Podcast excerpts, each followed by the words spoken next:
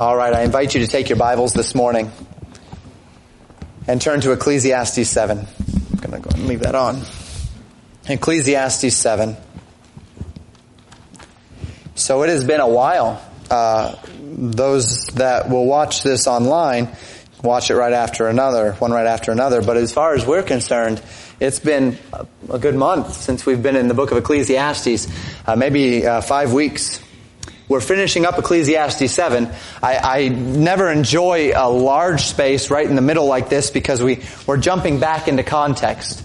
And so we are going to jump back into context uh, this morning, and I will catch you up a little bit on what we have uh, been talking about. But today, as we finish Ecclesiastes 7, we're going to do so with a stern warning that comes from drawing out from the well of Solomon's experiences, what he experienced in his own life, the difficulties of his own life, and we get to learn from them. Many uh, times already we have mentioned that when it comes to truth, there are two primary ways to learn the lessons of life, right? There's the way of learning by hearing. So somebody tells you this is wisdom, this is right, you need to do this, and you hear and you, you learn and you obey and you learn the lesson the easy way. And then there's the hard way. And the hard way is to, whether or not you heard the lessons or not, you have to make the mistakes. You have to go through the process. You have to uh, get the wounds. You have to have the scars. You, you go through it the hard way and you learn the lessons the hard way. Much of what we find throughout the book of Ecclesiastes is Solomon saying, I heard the easy way, but I didn't quite believe it. I knew, I knew it was wisdom, but I wanted to prove it. So I went and did everything that wisdom told me not to do. And on the other end of it, I can tell you wisdom was right. That this life, that riches, that that um, pleasures of the flesh, it, it's it's vanity and vexation of spirit. It's empty. And today is a day of warning that pulls back the curtain on an element of life which is essential to consider, especially in the age in which we live. It challenges some of the deepest and most entrenched elements of modern society and culture. And as always, I'm going to teach first and then I'll expand upon that teaching with application and understanding. We do this because this is how we ought to study the Bible. When you study the Bible, read it, understand what it's saying, and then draw out application. It's so important that we do that process, that we don't just read it and say, well, I think this about it, I think that about it. No, we need to know what the Bible's telling us first. What does God want us to know? What is the Bible saying and then after we draw that out, then we'll allow the Holy Spirit to apply it to our hearts. So as we begin today, in verse 23, the Bible says this, Solomon writing, All this have I proved by wisdom. I said, I will be wise, but it was far from me. We're obviously jumping into context here, made perfectly clear by the fact that we have a pronoun without an antecedent. All this, all this. What is the all this that Solomon, that Solomon is speaking concerning? All this have I proved with wisdom. What is all this? Well, it's what we spoke about last time we were together. Verses 19 and 20. Wisdom strengtheneth the wise city more than ten mighty men which are in the city. And then he says in verse 20, for there is not a just man upon the earth that doeth good and sinneth not. Solomon says, I've proved this with wisdom. Also, as we had talked about last time we were together, that a man should not be righteous over much, over wise, over wicked, or foolish. Solomon says, I have proved this with wisdom. I've proved with wisdom that there's not a just man upon the earth that doeth good and sinneth not. I have proved with wisdom. Wisdom taught me these things. Wisdom validated these things to me. But then I say, wait a minute. Solomon says he's proved these things with wisdom, but then he went out and he proved them with error too, didn't he? And this goes back to what we said a minute ago. There are two ways to learn. There's the easy way, listening to wisdom, and the hard way, listening, learning from our mistakes. Solomon made the mistake. So what does it mean that he says, I proved these truths by wisdom. And he explains this in the next little phrase there. I said, I will be wise, but it was far from me. He tested, he proved these claims by wisdom, and then realizing that wisdom taught him these truths, that wisdom says don't do these things, that wisdom warned him against certain avenues and aspects of life, he said, I will be wise, but then he says wisdom was far from me. He knew wisdom. He knew the right path, but he chose to walk the wrong path anyway. That's what he's saying here. He said, I, have proved it with wisdom. I know what the wisdom is. After all, Solomon was the wisest, perhaps the wisest man that ever lived. God had gifted him with supernatural wisdom. He knew wisdom. He knew what it was, but he said, I'm going to take the other path. It was far from me. It's not that he didn't have it in his head. It's not that he didn't have the wisdom with him, that God had given it to him, but he rejected wisdom. He walked away from wisdom. He walked against the path of wisdom in order to prove wisdom. And the question we ask today is, how did this happen to Solomon? What caused him to ignore wisdom and to pursue a lifestyle of self-indulgence and sin? What was so powerful so alluring in Solomon's life that he was willing to yield what he knew to be true in order to follow a path that he knew to be destructive. And I'm just going to give you the Cliff Notes version. Really quickly, I'm going to tell you what it was. And then we're going to expand upon it in, in our text and our application. The Bible tells us that Solomon's wives drew his heart away from the Lord and drew him towards false gods. It was Solomon's relationships with these many, many women that drew his heart away from God. And that's where we're going with this today. Continuing in the text, verses 24 and 25, Solomon says, That which is far off and exceeding deep, who can find it out? I applied mine heart to know and to search and to seek out wisdom and the reason of things and to know the wickedness of folly, even of foolishness and madness. Solomon continues to speak about this wisdom which was far from him, and he says, that which is far off, that which is exceeding deep, who can find it out? You know, we live in an age where we have knowledge, unlike perhaps any of the ages that have gone by, because we are able at this point to preserve and accumulate knowledge, right?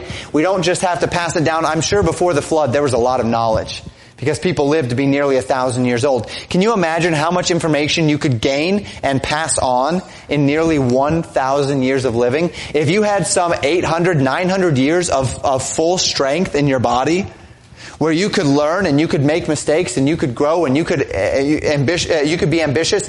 And then each generation is being born 30 40 50 years uh, in, into your 900 year old life and then you can raise them and you can take multi-generational knowledge to, to new levels right?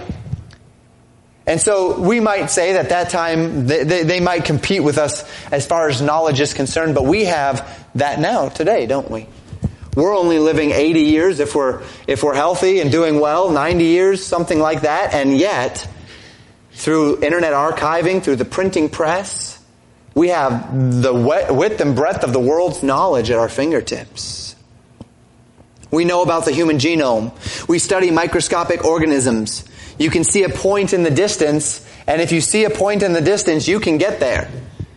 If you randomly point to a place on, on a globe, 99 times out of 100, you could get to that point wherever it is on the globe that you point to. 99 times out of 100, you can get there. That's amazing. But there are still many things that are beyond our comprehension, aren't there? Modern man has not successfully reached the depths of the ocean. We don't know what's down there. Modern man gazes into the reaches of outer space and wonders what's out there. We've seen some things, but we don't know what all is out there. Modern man still fails to substantiate the essence of the breath of life. What is life? Modern man falls short of explaining the phenomena of love, of loyalty, of man's intrinsic need for community, for fellowship. Man can't explain animal instinct how a mother bird can knock her baby out of a nest, and how the vast majority of times mama bird does that, baby instinctively is able to fly. They don't learn to fly like our children learn to ride a bike. Start with four wheels, then get down to two, or have mom and dad hold, or whatever it might be. A process of learning, they don't do that. When the bird is physically able to fly, mama says, okay, go fly. We don't know how that works, except that it is built into them to know. We can't explain it. Solomon says there's much about wisdom which he knew, but that he didn't trust. He knew man was a sinner, that there was no, that there was, uh, there was not a just man upon the earth that doeth good and sinneth not. He knew of wickedness and folly, but he didn't trust wisdom. He wanted to know by experience. He wanted to plumb the depths of the human experience. And so he searched it out. He applied his heart to know, to search, to seek. He applied his heart to understand wickedness, foolishness, and madness by experience. And we know this. Solomon has told us this twice already in Ecclesiastes 1:17. And I gave my heart to know wisdom and to know madness and folly, and I perceived that this also is vexation of spirit. He, he, gives us the end right there at the beginning, right? He says, I did all of these things, I tried all of these things, it was all empty. Vanity and vexation of spirit. He said it again in Ecclesiastes 2 verse 12, and I turned myself to behold wisdom and madness and folly, for what can the man do which cometh after the king, even that which, uh, which hath been already done? And he was talking there, of course, about the people that would follow him and how it's vanity and vexation of spirit to do all his building projects and whatnot because he'd just hand them off to some fool to destroy. So Solomon tells us he's gone down this path. He's tested wisdom by doing evil and it has not worked out well for him. We continue in verse 26 and he says this, almost it seems like out of the blue. And I find more bitter than death the woman whose heart is snares and nets and her hands as bands. Who ple- whoso pleaseth God shall escape from her, but the sinner shall be taken by her. Don't miss this. As Solomon is considering the regrets of his life, the things which wisdom told him that he should not do, that wisdom told him that he chose not to believe, that he chose to pursue sin instead. He pinpoints one in which he harbors so much regret that he says, this path of life is more bitter than death itself. And he calls this path of life the path toward the woman whose heart is snares and nets her hands as bands. An unchaste woman, a woman who uses her beauty and allurement to gain men's attentions and then to ensnare him in her ways. The woman who is actively seeking to lead men into sexual sin. The woman who makes a business, who makes a game out of toying with men, attempting to cause them to give themselves to her and commanding this power over them. Solomon says if a man wants to please God, he will go out of his way to stay away from these types of women. But the man who loves sin will be taken by her. We'll talk more about this. This is where we're going with our application today. But take careful note of just how grave Solomon's warning is here. He doesn't just say, watch out, this one can mess you up he says, falling into the snare of the loose woman, the willing woman, the snare of sexual lust is more bitter than death to a man. A warning I don't think can come much stronger than this. And do take note of Solomon's qualification to make this point. He had 700 wives and 300 concubines. He understood this by experience, as all of Ecclesiastes is the fruit of Solomon's experience, this one is as well. He had quite a large pool of women from which to assess character. And he came to a conclusion, aided of course by the Holy Spirit. He says this, verses 27 to 29. Behold, this I have found, have I found, excuse me, saith the preacher, counting one by one, to find out the account, which yet my soul seeketh, but I find not. One man among a thousand have I found, but a woman among all these have I not found. Lo, this only have I found, that God hath made man upright, but they have sought out many inventions. So Solomon comes to a conclusion. He says this, and remember the context, there is not a just man upon the earth who doeth good and sinneth not. He says that as he has studied people, as he has counted them one by one to find out the account. That's what he says here. Behold, this have I found, saith the preacher, counting one by one to find out the account. I've taken an account of every person that I have seen. And he says, as I've assessed the character, I've come to this conclusion. I've tallied them up and I found that, he says in verse 29, God made men upright, but man has corrupted himself with inventions.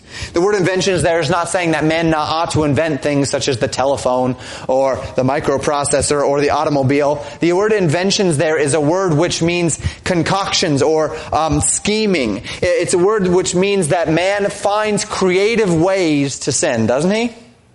There's always a way. And when you finally seem to take care of one area where you finally uh, um, taught and people understand that this is wrong, they find a new creative way to sin. That mankind was made upright in Adam, but that we have sought out many inventions. It's uh, a similar idea to what we would find in Psalm 106, 29, and then 39, where the Bible says, speaking of Israel, thus they provoked him to anger with their inventions, and the plague break in upon them. And then verse 39, thus they were defiled with their own works and went a whoring with their own inventions. This is the idea of inventions here. Men creatively rebelling against God. Uh, Israel had everything that, that, that uh, God would ask of them right in front of them. And yet they were constantly finding new ways to offend God's holiness, right? Uh, the, God provided for them manna and they would complain about manna because they wanted quail. Uh, God would lead them through the Red Sea and immediately they complained complain about water as if God couldn't give them water, if God could dry up uh, the, the ground and, and, and part the Red Sea for them. They were constantly finding new and creative ways to be evil. And Solomon says, this is what I've found. That man is tirelessly finding ways to corrupt himself, ignoring the law of God. And this is what Solomon was looking for, those who are upright as God intended and created them to be. And Solomon says, though men were upright at one point, though God created them to be upright, they have corrupted themselves. Now I want to give us insight, this insight, before looking into verse 28, because verse 28 is kind of um, a tricky one. He says in verse 28, which yet my soul seeketh, but I find not. One man among a thousand have I found, but a woman among all those have I not found. Solomon effectively is saying here, there's one man in a thousand that is upright, and there's no women that are upright. Now when you first hear that, you say, wow, that's not very nice.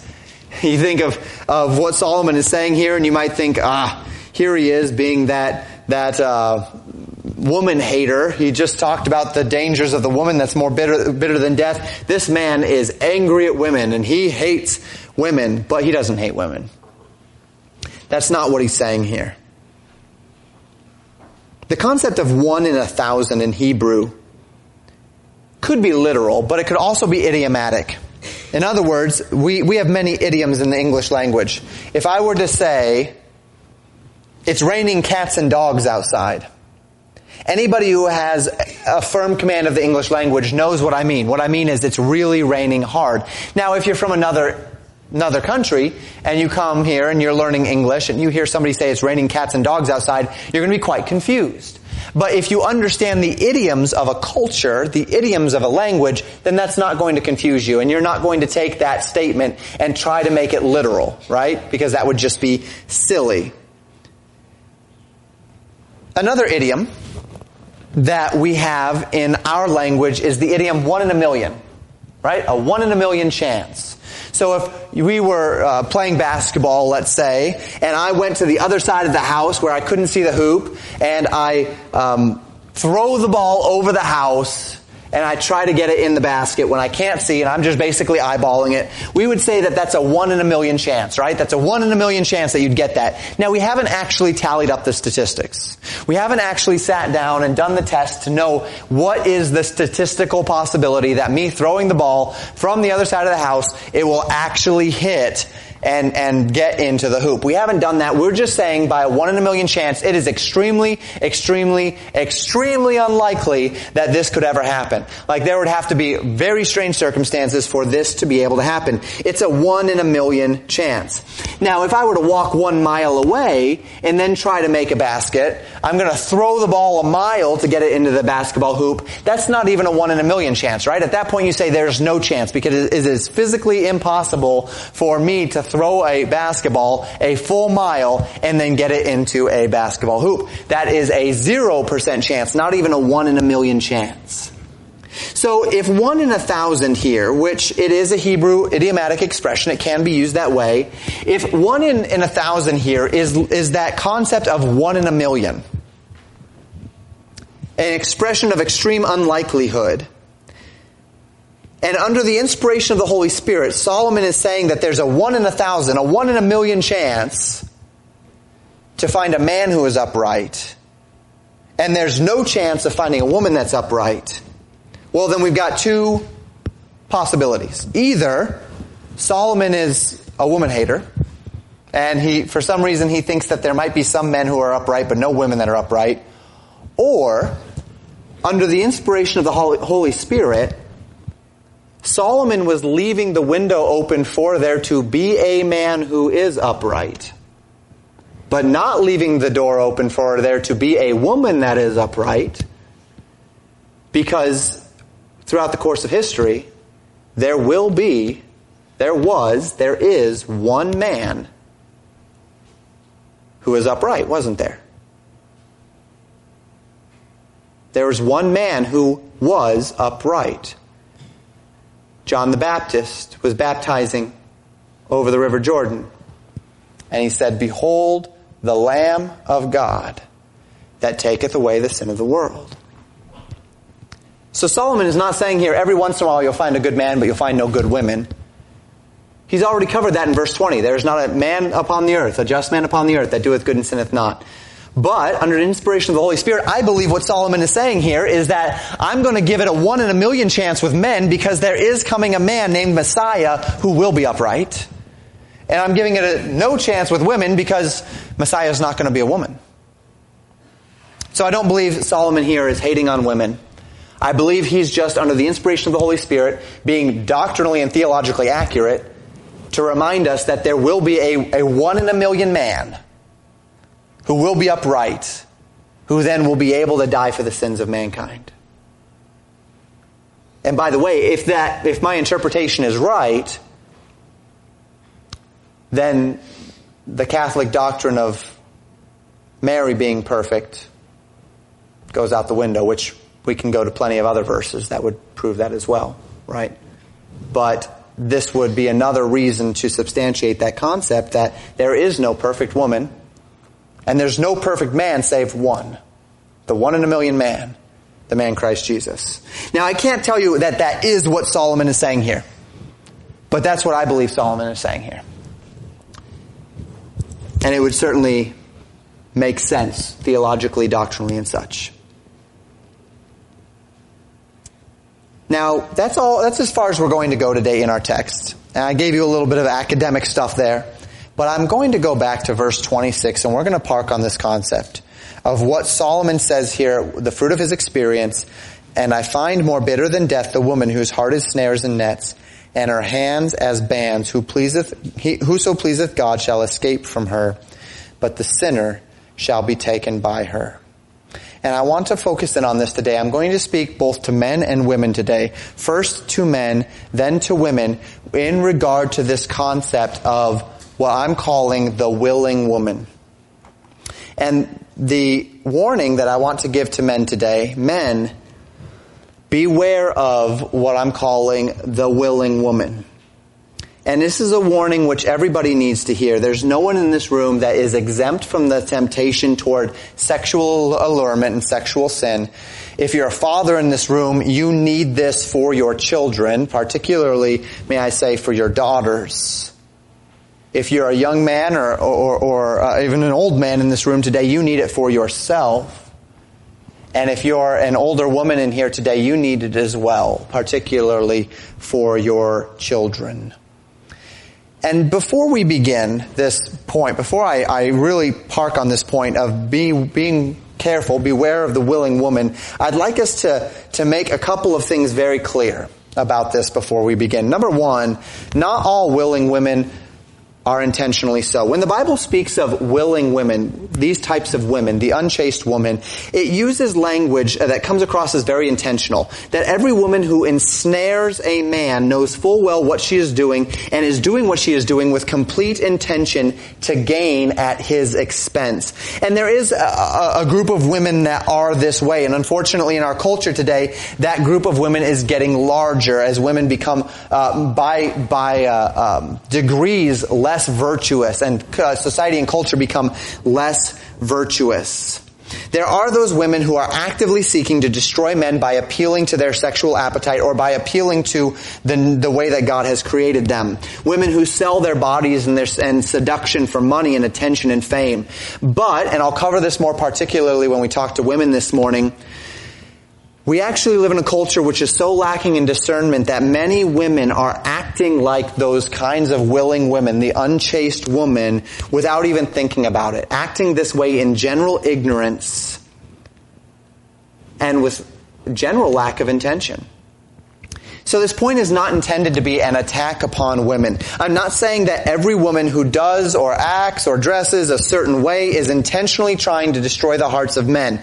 But whether a woman is trying to or whether she is not trying to, she may be acting like a willing woman, acting in a way that is dangerous. And this is something that we need to be warned about against as men and warned about as women that you not be one of these. You know, I may say something that deeply hurts my wife without intending to do so, and while I had no intention of hurting her, it doesn't change the fact that I hurt her. I hurt her, right? A woman may have no intention through actions, appearance of of um, placing herself in this situation where she's being an ensnarement unto a man, but that may not change the fact that she is dressing or acting in such a way that she is an ensnarement unto a man and both intentionally willing women and unintentional uh, w- women that do this unintentionally can be spiritually dangerous. And the thing about it is, while the intentional willing woman is obvious because she advertises herself openly, in a society such as ours where so many women lack the general discretion and, and understanding to protect themselves and others. The unintentional willing woman can be nearly ubiquitous in our society. Everywhere. And they don't even know it.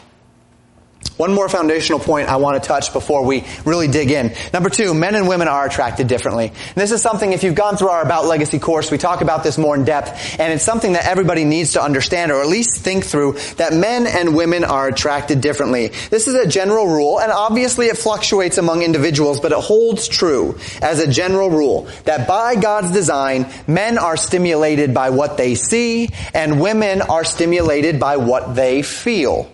Women are more emotional than men. Men are far more visual than women. Men are stimulated as well by a desire to rescue or to dominate, and women are stimulated by a desire to be cared for and rescued. The concept is very, very simple to prove by looking at how society functions. This is why fairy tales are so popular. Fairy tales are really popular because they appeal to both ends of the spectrum. The big strong man defeats all of the enemies to rescue the beautiful woman, right? The man says, yes, I want me one of those beautiful women and I want to be the kind, the man to rescue her so that she wants me because I've rescued her. And the woman says, yes, I want me one of those big strong men who's going to go through fire and go through thorns and go through, mm, fill in the blank, to rescue me. And so the fairy tale is in many ways kind of that perfect storm of what men want, what women want, and how it comes together. And this is why pornography is so much more of a problem for men than it is for women. Because men are so much more visual than women. Because men are so much more stimulated by visuals than women. Consequently, women have their own form of pornography, which I would call the romance novel. The romance novel appeals more to women because it appeals to their form of attraction. Men want to see, women want to feel, to imagine. Both appeal fundamentally to different manifestations of the same aspect of our sin nature. This is why fashion is so different between men and women. This is why women's fashion changes every 50 seconds, and why a man can wear something that's 20 years old and not think a thing about it and still be like all the other guys. Because women don't respond to a man's appearance the way a man responds to a woman's appearance. This is why men's exercise clothes are loose t-shirts and shorts, and women's exercise clothes look like they're painted on. Because people know that men don't really care, that, that women don't really care to see men in tight clothes, and men really want to see women in tight clothes. That's what society knows. All around us, we can see it. This is why the entertainment industry functions as it does. This is why women pop stars dress and act the way they do when they're performing, but men are not held to the same standard. No matter what society says, everything about advertisement and function in society reveals that we all understand this concept that men and women are different. And that what appeals to men is different than what appeals to women.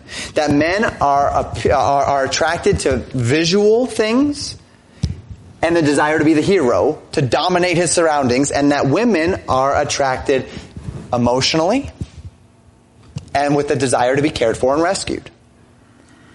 And this is why ugly men, plain men, are able so often to marry up in appearance. Because the beautiful woman with a less than good looking man, the visual appeal simply doesn't matter as much to the woman as it does to the man. The woman wants to be cared for, protected, provided for, stability and leadership. Far more important to a woman than it is to a man. And really what I'm saying here is only confusing or controversial if you have a vested interest in not believing it because it is how humans are wired. And we know this. And by the way, this is not inherently wrong. It's not inherently wrong that men find women beautiful. It's not inherently wrong that men want to dominate their surroundings, want to rescue, want to provide. These are good things. These are God built traits that God has given to us to take care of what needs to be taken care of and to pursue a family.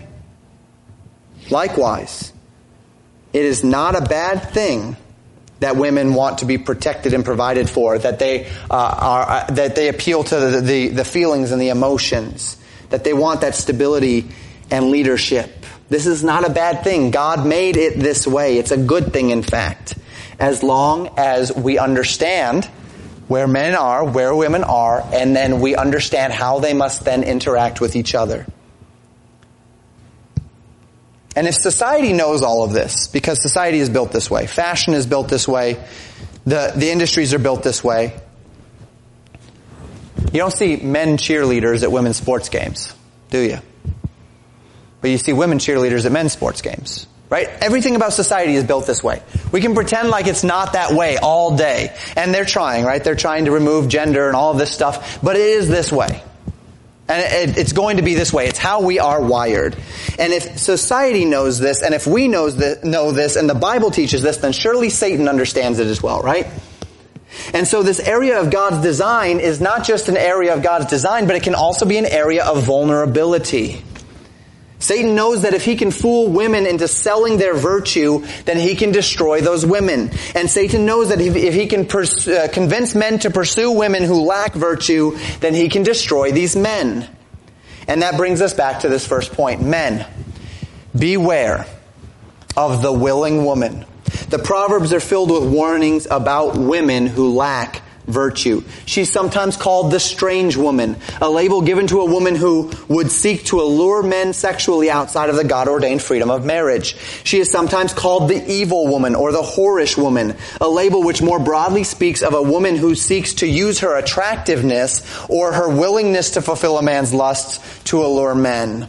And the scriptures speak uh, heavily in warnings against these types of women. In Proverbs 5 verses 1 through 11 we read this, My son, attend unto my wisdom and bow thine ear to my understanding, that thou mayest regard discretion and that thy lips may keep knowledge. For the lips of a strange woman drop as an honeycomb. That's her, what she says is, she sounds good when she says it.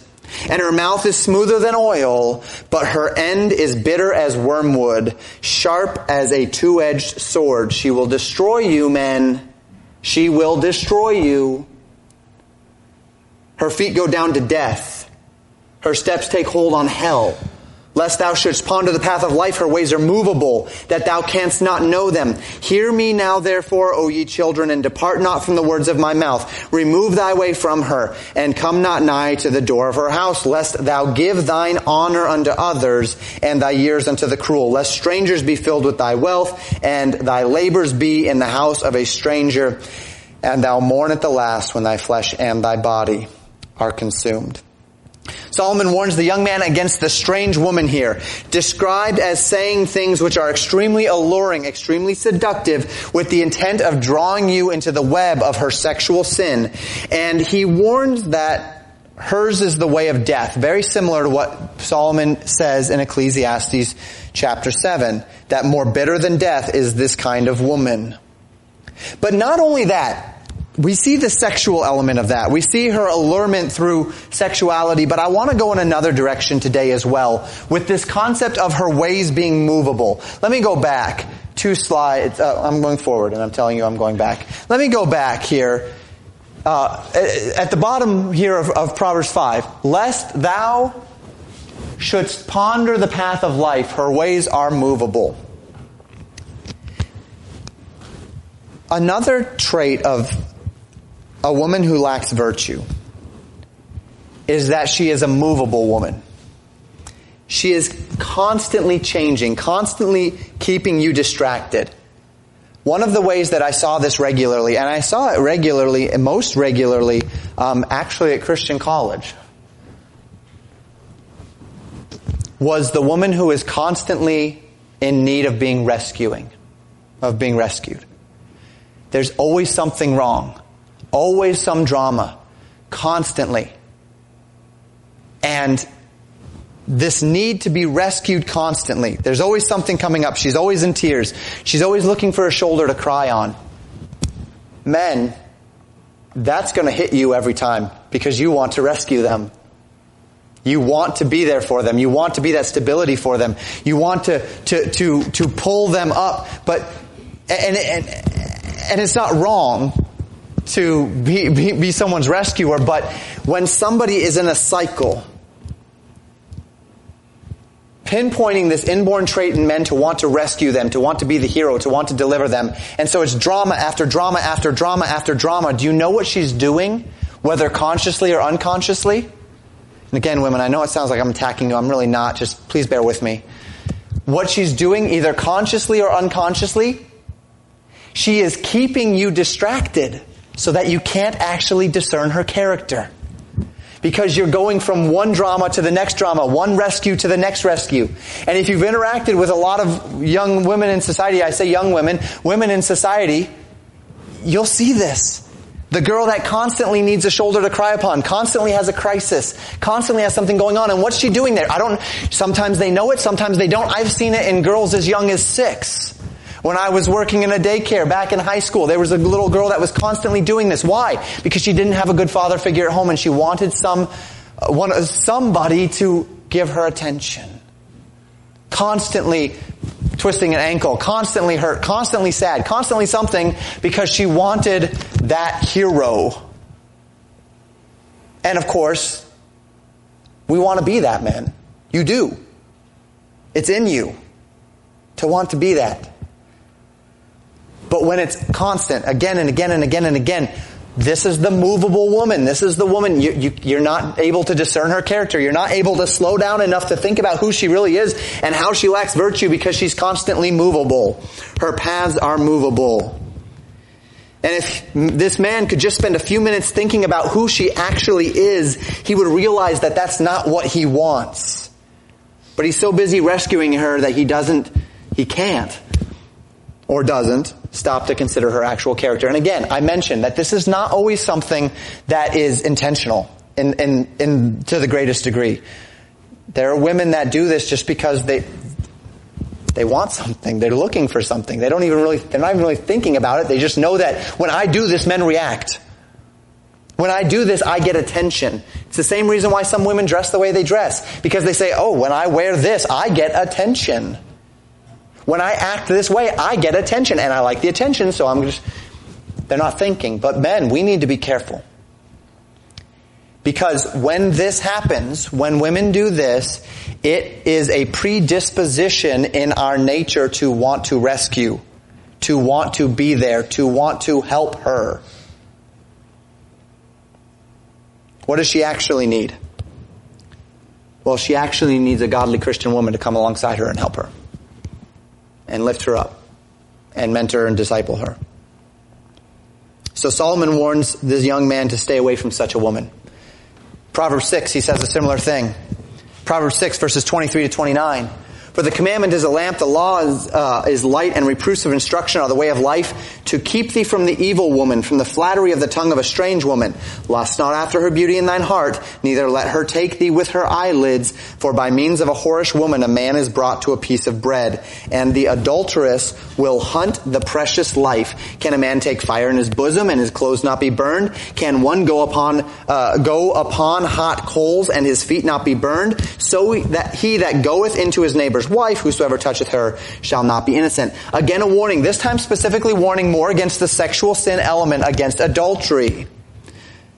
But through a principle which is much more broad. The Bible says it functions to protect young men if they will only listen from the evil woman who flatters with her tongue and who makes herself beautiful and attractive for the means of ensnaring men. Solomon says, don't believe the flattery, don't lust after her beauty, don't let her take you with her eyelids, because the consequences are dramatic. No one walks away from sexual sin without spiritual damage. May I say that again? No one walks away from sexual sin without, at the very least, spiritual damage. Solomon also warns in this passage of financial ruin that a man is brought to a piece of bread. We saw it in uh, Proverbs 5 as well. She will take you for all that you have. And don't discount this. Do you know that pornography is a $97 billion a year industry? And that doesn't even account for prostitution. That's just online pornography. $97 billion a year. There's a lot of men losing a lot of money by means of whorish women.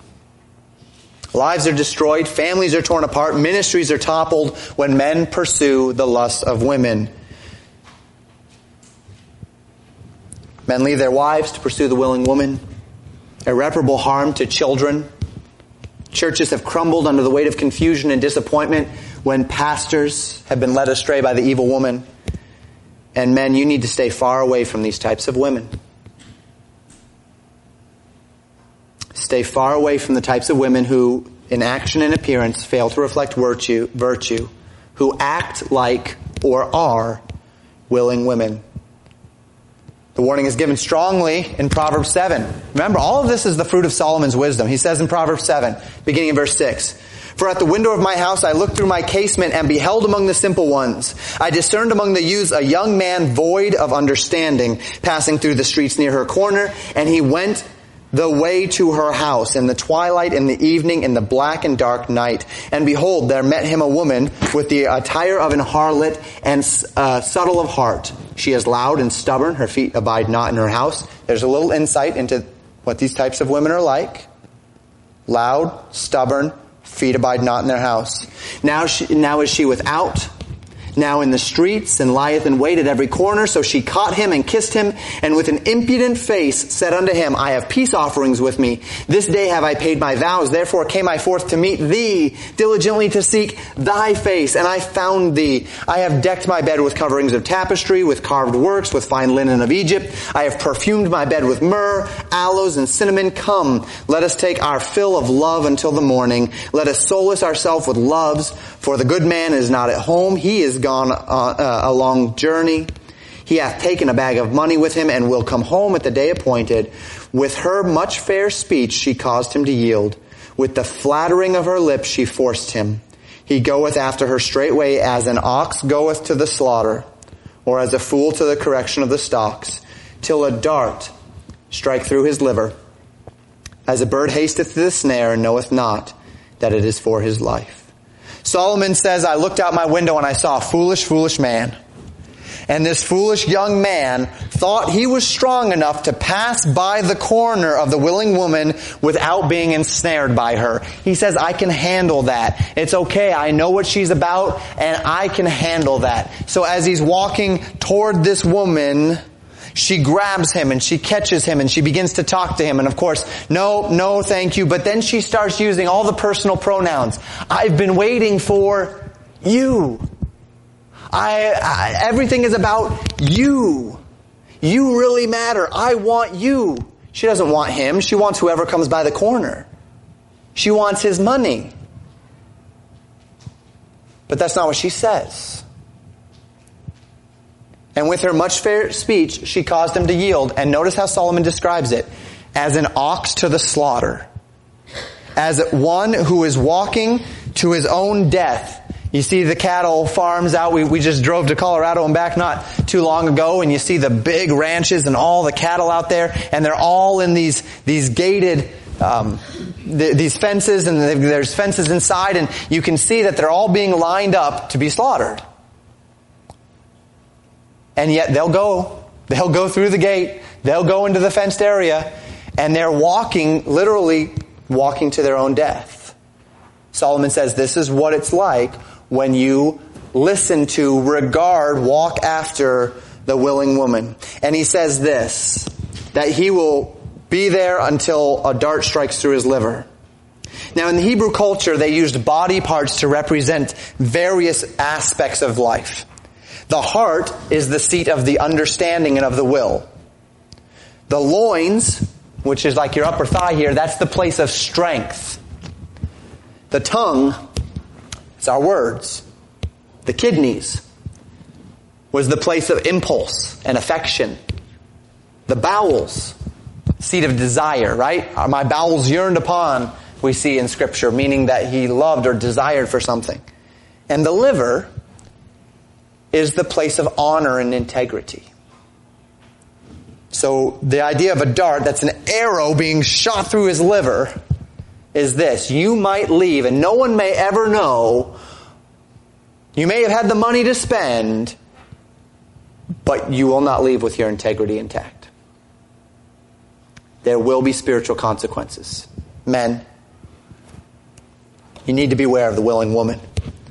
You need to protect yourself from sexual sin, but you also need to protect yourself from the vast number of women out there who don't understand what they're doing and who are seeking to gain your affection and your attention, your allurement, either through the need to be rescued or through what they're wearing and the way that they're acting. They are everywhere. And you need to beware. Don't have anything to do with them on any level other than gospel and, and that general friendship idea. Don't try to be their hero. Don't try, don't be a shoulder to cry on. Don't be their knight in shining armor. Don't envision you pulling them out of their life of sin. Don't be consumed with her beauty. If you see a woman, willing woman in spiritual need and you think she's genuine, as I mentioned, send her to a mature Christian woman for discipleship and you'll see pretty quick whether or not she's genuine. You stay far away because her ways are the ways of death. And what does this mean? It's not just personal interactions. Men, if you use the internet, filter it. If you use the computer, put it in public area if you at all can. If you own a television, have safeguards in place, have standards in place. If you play video games, guard them carefully. Because video games are, are made for who? Teenage boys. What do teenage boys want? Scantily clad women. Right? A plus B equals C. Guard yourself. Guard yourself. Be careful. Just know what's out there.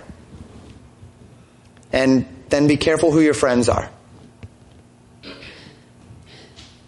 Parents, never assume that other parents are as careful as you are. Never has it been, in, has it been easier to be ensnared in sexual sin. Never has there been a generation where sexual sin is so easily brought into the home. Cell phones, internet. Used to be you at least had to have the courage to go buy a magazine. Not anymore. And with the generation gap and the technology gap, let me tell you this. Parents, your children probably know more about that computer than you do. If they want to hide something, they can. They can. They grew up with this stuff. If they want to hide something, they can. I'm not saying be paranoid, but I'm saying be careful and be knowledgeable. No. Put, put, put things in place. Don't be foolish. Don't be like the kid that, that Solomon saw from his window that said, I can go by that corner, no problem. Just stay away from the corner. Men, beware of the willing woman. Women, I, it's a warning for you today as well about this culture. What this culture is asking of you, women. Beware of the allurement the allure of allurement. Men keep listening. Fathers particularly keep listening. Second, men, you need to know, as I've mentioned already, that willing women, as we've defined it today, are, are not always those that get paid, those that are in bars and brothels and on street corners. We've talked about how you're wired, women. Beginning in adolescence, women's appearance becomes very attractive to men, and men become attracted to women's appearance. And this is not wrong. This is not a bad thing. Attractiveness is a good thing. But the problem comes in when women go from being attractive to being alluring. Being attractive means you have the qualities and attributes that will attract men to you. This is normal. This is fine. This is right. A lot of you can't do anything about that. If you're pretty, you're pretty. Congratulations. It's not, not a bad thing. Being alluring is going out of your way to draw men's attention to yourself. And this is normal as well in the human condition, but it's not biblically proper. A woman of virtue may yet be very attractive, but a woman of virtue will not seek to draw men's attention to her to allure men by taking advantage of the fact that they are visually stimulated or that they love to rescue. They need to rescue. They need to be that provider and that caregiver. And let me be very clear here. It is the responsibility of every man to contain his lusts and to keep his thoughts captive. It is the responsibility of every man to keep his body and his mind under control. But, biblically speaking, virtuous women will make protecting men's eyes and men's minds a priority in their lives because they know how men are attracted and they will help their brothers in Christ be careful and be right. Women, you can't, it's not your fault if a man's mind is in the gutter. It's not. You can't change his mind. But don't help him get there. And that's something you have control over. And with this in place, before we go to the Bible, let's talk about the concepts of modesty and decency.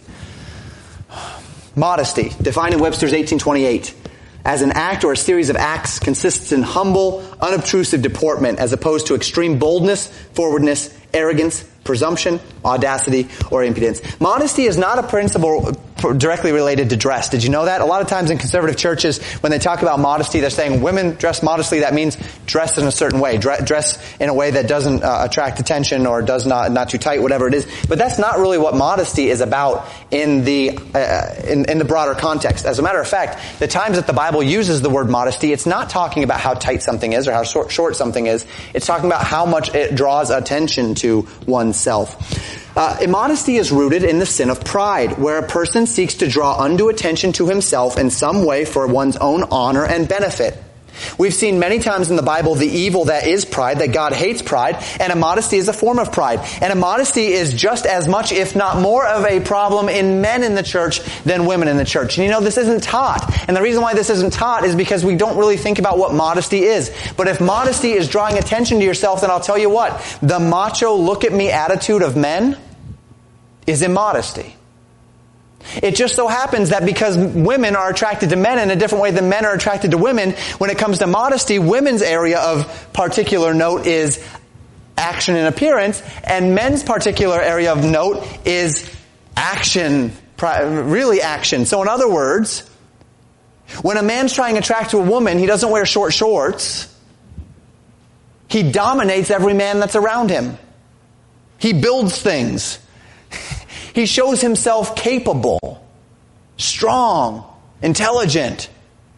That's how he attract, that's how he tries to attract women. When a woman wants to attract a man, knowing how men are attracted, they do so with visual allurements. This is how we're built. This is how we're made, right? So when men are being immodest, it's when they are attempting to draw undue attention to themselves and it's generally manifested in actions. When women are attempted to be mod- uh, when women are being immodest, it's generally an outworking of their attempt to draw attention to themselves in the way men would understand through appearance. But immodesty is pride. A matter of the heart, not just a matter of what is hanging on you, what, what you're wearing, but a matter of am I seeking to draw undue attention to myself? It's a matter of sin and righteousness. This is not a preference or a standard issue. A, good working definition of modesty as we use it at Legacy Baptist Church is this. Modesty is a condition of the heart whereby one exercises purposed restraint through actively removing from oneself any form of personal attention or honor in action or appearance. And what we see here is that this is, this is not just a woman thing. Men, when you're around women, I, I, I can see it all the way down to my little boy. Boys, when they're around girls, they get silly, they get stupid. They start doing things to try to attract attention. Smack themselves in the face, smack some other boy in the face, play king of the hill, right? And men, I don't know if you've ever noticed this. Of course, women, you wouldn't. Men, have you ever noticed that a group of men interact entirely differently among each other between when there's a woman there or when there's not? It's entirely different. If there's a woman there, they will, everything changes if there's a woman there, especially if they're single men. Why? That's immodesty. That's their immodesty coming out. That is them attempting to draw attention to themselves. We need to know this because there's a, a, a, grand number of men in the church who act immodestly regularly, and the church doesn't call them out on it because it's called being manly. And yet, the women are preached to all the time. See, women, I'm not picking on you. By Bible's definition, the measure of a man is not he who is able to dominate his peers and impress all the women. The measure of a man is who will lead others unto God and who will live unto God himself. Meekness, strength under control. That's the measure of a man. Sound in doctrine and in faith and in patience. Men are often tempted to modesty in action because this corresponds to how women are attracted to them, right? The woman will pick the man who is strongest, the man who is best, the man who can provide for them. So we show that we're that. Likewise, then, women, you need to understand that you will be more attempted or more tempted into immodesty in appearance because that's how you'll attract the men. That's how men are attracted to you. Men aren't generally attracted to women who can dominate her peers. that's not necessarily an attractive trait. In a crowded room of women, the one who looks the best will be the one that men fight over. Pastor, that sounds shallow. Call us shallow. It's the way it is. And what this means, women, is that your deepest temptation will be to seek draw, men's attention by drawing their attention to your appearance.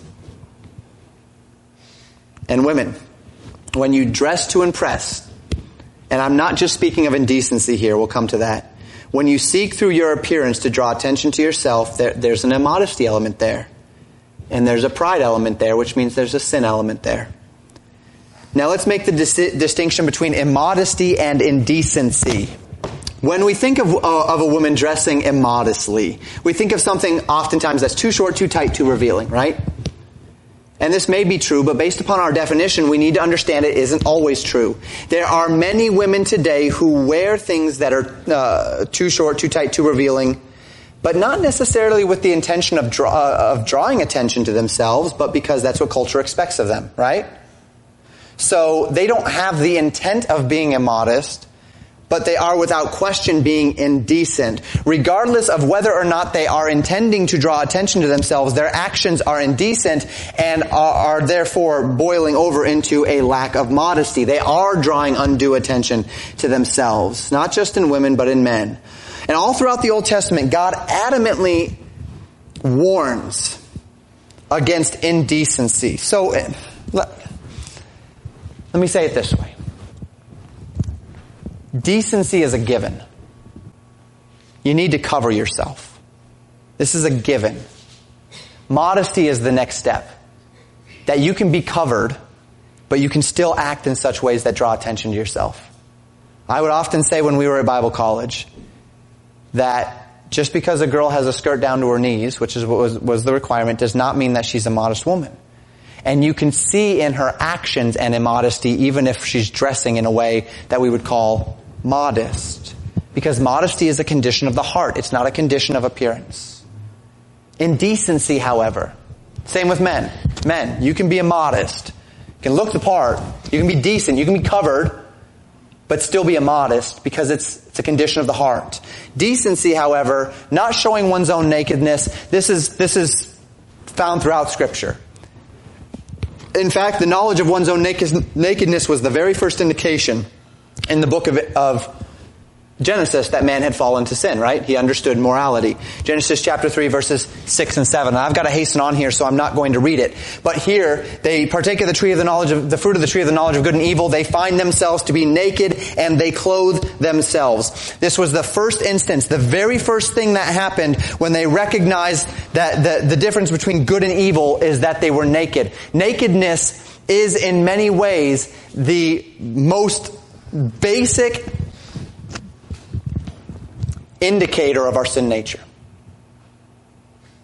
It's the most basic indicator that we are fallen.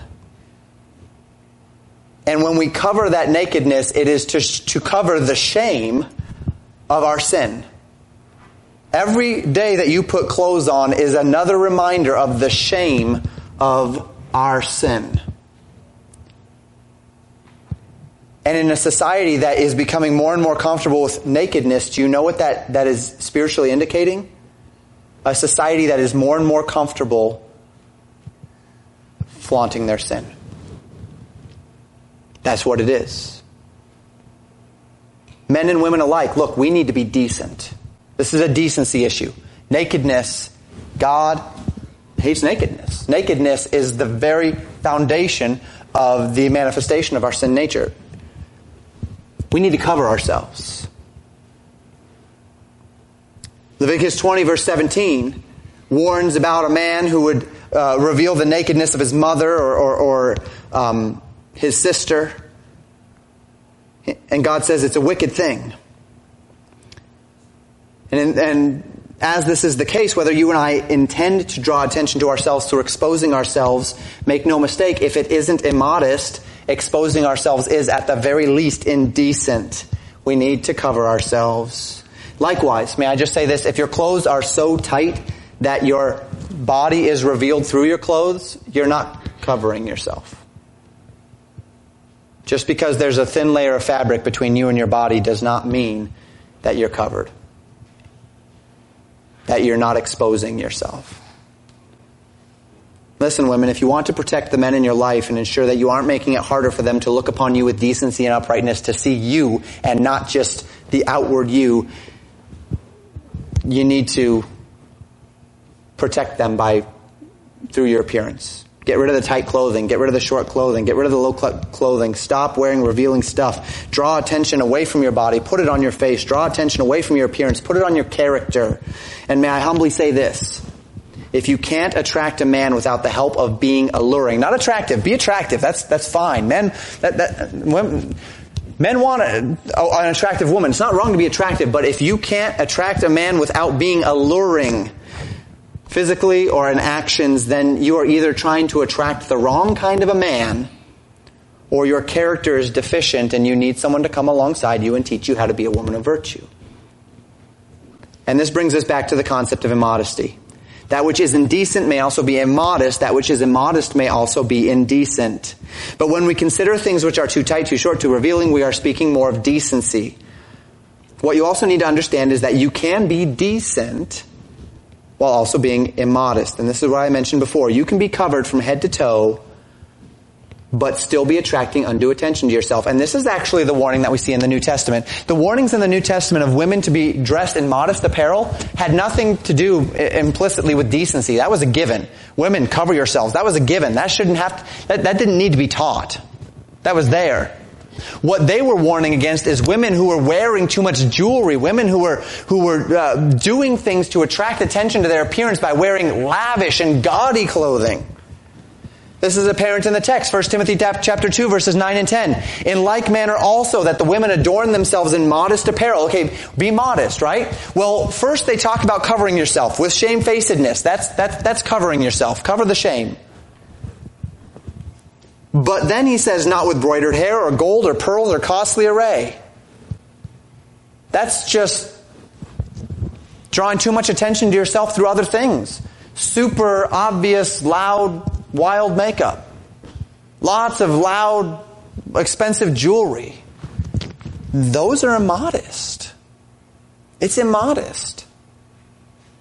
Rather, what should clothe you, what people should see when they see you, what people should understand when they interact with you, is that you are a woman who is arrayed with good works, as becometh a woman professing godliness.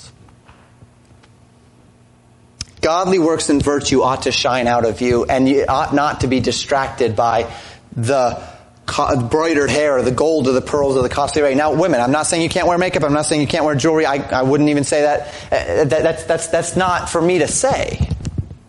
What I'm saying is, you need to be modest. Modesty, the definition, not drawing undue attention to yourself. Right? Some would even take this to the level of hair color. If you come in with green hair, there's probably something immodest about that. I use green because that would never be a, uh, well, actually, I shouldn't say it. In, this age, you never know. But there, there's an immodesty aspect to that, right? Are you trying to draw some attention to yourself? Or you're crying out for help, one or the other. We need to be careful. Because it's all immodesty. And, and men, same with you, right? I don't have that problem. Can't, I couldn't get green hair if I wanted, but men, we, it's the same, it's the same principle. We need to be modest. And that brings us back to our point. Folks, we live in an indecent and an immodest society. I fear I have not expressed myself very well today, but I pray that the Holy Spirit can do what He, what he will with, with what I've said. Women routinely and societally walk around in almost complete exposure today. The vast majority of women are wearing indecent clothes when they shop, when they exercise. In summer, the indecency is short. In winter, the indecency is long, but it's indecent nonetheless. But nothing is left to the imagination, and it is indecent. And not only is it common, it is encouraged in society now, is it not? And it dare not be this way in the church. May I just say that? It dare not be this way in the church. And our daughters need to be taught not to fall for the deceits of becoming an alluring woman. Be attractive, that's fine. But don't fall to the deceit that society is trying to tell you that you need to become an alluring woman. Don't fall for the men that tell you that if you don't allure, then then you're not attractive or that, that you're not worth, worth anything. Don't fall for that. What I mean is this. Many Christian girls act just like the willing woman, which Solomon says is worse than death. They draw attention to themselves, they flirt and they seduce, they wear provocative and indecent clothing, and they don't even know it. In January of 2015, a Christian blogger, her name was Veronica Partridge, wrote a blog post where she said she realized after talking to her husband and talking to many of her husband's married friends that yoga pants were a problem for men that it makes it hard. Now those are the extremely tight, you know, stretchy fitting pants. That it makes it difficult for men with their thought lives when women wear extremely tight fitted clothing around them. Now I read this blog post and I thought this is, this is, you know, decency 101 here. So she writes this news, uh, this, this blog post and she said that as a Christian woman, I want to protect the men in my life and I'm not going to wear these anymore. And I thought, well, praise the Lord until I read the comment section of that article. And I found that there are very few women that commented on that article who saw any problem with tighter revealing clothing at all. They simply said, well, men need to get over themselves and start protecting their own minds and get their minds out of the gutter. And women, may I tell you this? We've already said, a man whose mind is in the gutter, his mind is in the gutter, but it doesn't work this way. It doesn't work that way. Not only are the commands in scripture of not causing a brother or sister to stumble pervasive, but tight and revealing clothing, look, it's not something that men can control. We're wired to appreciate feminine beauty. We're wired to appreciate things visually. This is not a, you're just an ungodly man issue. This is dangling a carrot in front of a horse and, and, and not letting him eat it. And may I just say this as well? Christian men have enough of a struggle fighting against our thought lives, just walking into a Walmart or driving down the road and seeing a billboard or a commercial on television or whatever it might be. My fight should not have to extend to the church and to the women of the church. It should not. I shouldn't have to fight here. Now, I'm sorry if that sounds harsh or whatever. Men should not have to come into this building or come around this group of people and have to fight that battle. This should be our place of rest because we have to go out into that world and we have to fight that battle every day. And it's a battle because of the way God has wired us and the way our sin nature has perverted it. And may I also say this, women? If you're getting unwanted attention from men you interact with, the first thing I would do is assess what you're wearing. Then I would assess how your body language is. Then your words. Are you, are you alluring them? And then secondly, are you acting in the way that you need a rescuer? Are you being one of those that's constantly needing to be rescued?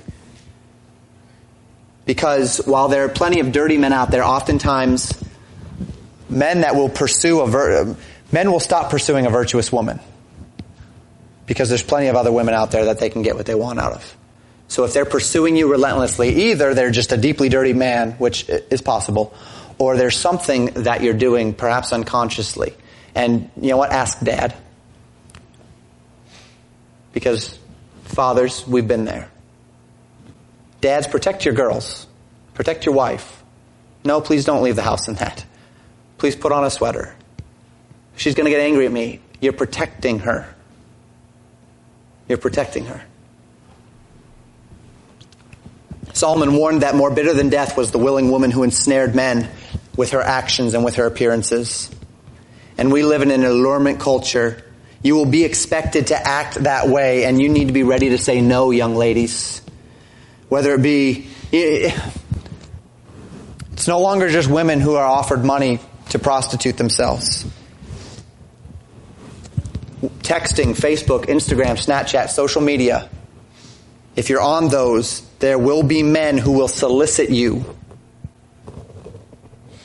And you need to be careful because the culture is asking you and going to tell you that you're not worth it if you don't go that way. Don't follow the lies. And this is where the two meet. Young men who have pursued the willing woman through pornography now expect that their female peers would, would, would, would go in that direction. So that seven out of ten girls in a particular survey between the ages of 12 and 15 said that they had had a boy at school ask them for indecent pictures of themselves. Seven out of ten. Seven out of ten. Why? Because boys are looking at pornography and they say this is what women are for, and then they go into their peer groups and they say this is what I want from you. Guard yourself. Pornography has turned boys and men into sexual predators and they don't even know it. Guard yourself. And this has turned many women wanting acceptance, wanting the, these boys to like them into willing women without even knowing it. Just so that they can feel accepted. And it's everywhere. And don't play the game. Don't act like willing women. Guard your integrity. Guard your virtue. Don't just take half measures. Don't just look and say, well, at least I'm not as bad as fill in the blank. Jesus said the church would be set apart by its distinction, not because the church is less indecent than the world around it, but rather because in a world of indecency, the church would be virtuous. In no part of the Christian life do we compare ourselves to unbelievers in order to argue for our own success. Don't say, well, I'm better than him or I'm better than her, and you're looking at the world, so I'm okay. Compare yourself to scripture, and if you're not being virtuous and you're not being modest and you're not being decent, change yourself. Men, this goes for you as well. I'm not just preaching to the women here. If you are living in immodesty, if you are seeking to, to, if you're pressuring women, if you're looking for allurement, if you're headed toward that corner, stop. Change direction because death and hell and destruction are on that path. I'm going to stop there. Had a few more slides left, but I need to be finished. As I close today, I remind you Point three, man can find lasting satisfaction, but you know what? Lasting satisfaction, men, will not be found in the, the willing woman. Young ladies, lasting satisfaction will not be found in the man who only wants you for what he can get out of you physically. Lasting satisfaction is found in God's way. The young men who are sober, who are godly, who are sound in doctrine, Titus 2. The young woman who is chaste, who is virtuous, also Titus 2. This is what you want to be. If you have a problem, men, if you have a problem in this area, if you've already gone down that path, may I encourage you to, to take whatever steps necessary to get off of that path of following these types of women, of, of pornography, of whatever it might be. If you need help, get help. Get help. Get accountability. You need to get off this path, which Solomon said is more bitter than death. Young women, if there's something today that you've pinpointed in yourself, that there's a little bit of this in me, I've fallen for this bit of culture, may I encourage you to root it out. That may mean throwing away some clothes. That may mean changing the way you interact with men. That may mean backing off of some relationships. Do it if you need to do it so that we're not putting ourselves in this place of bitterness as Solomon described it. The Bible says that Solomon's wives turned his heart away from the Lord. It led him on this path. This path of deep regret in his life. And let's not do the same. Let's close in prayer.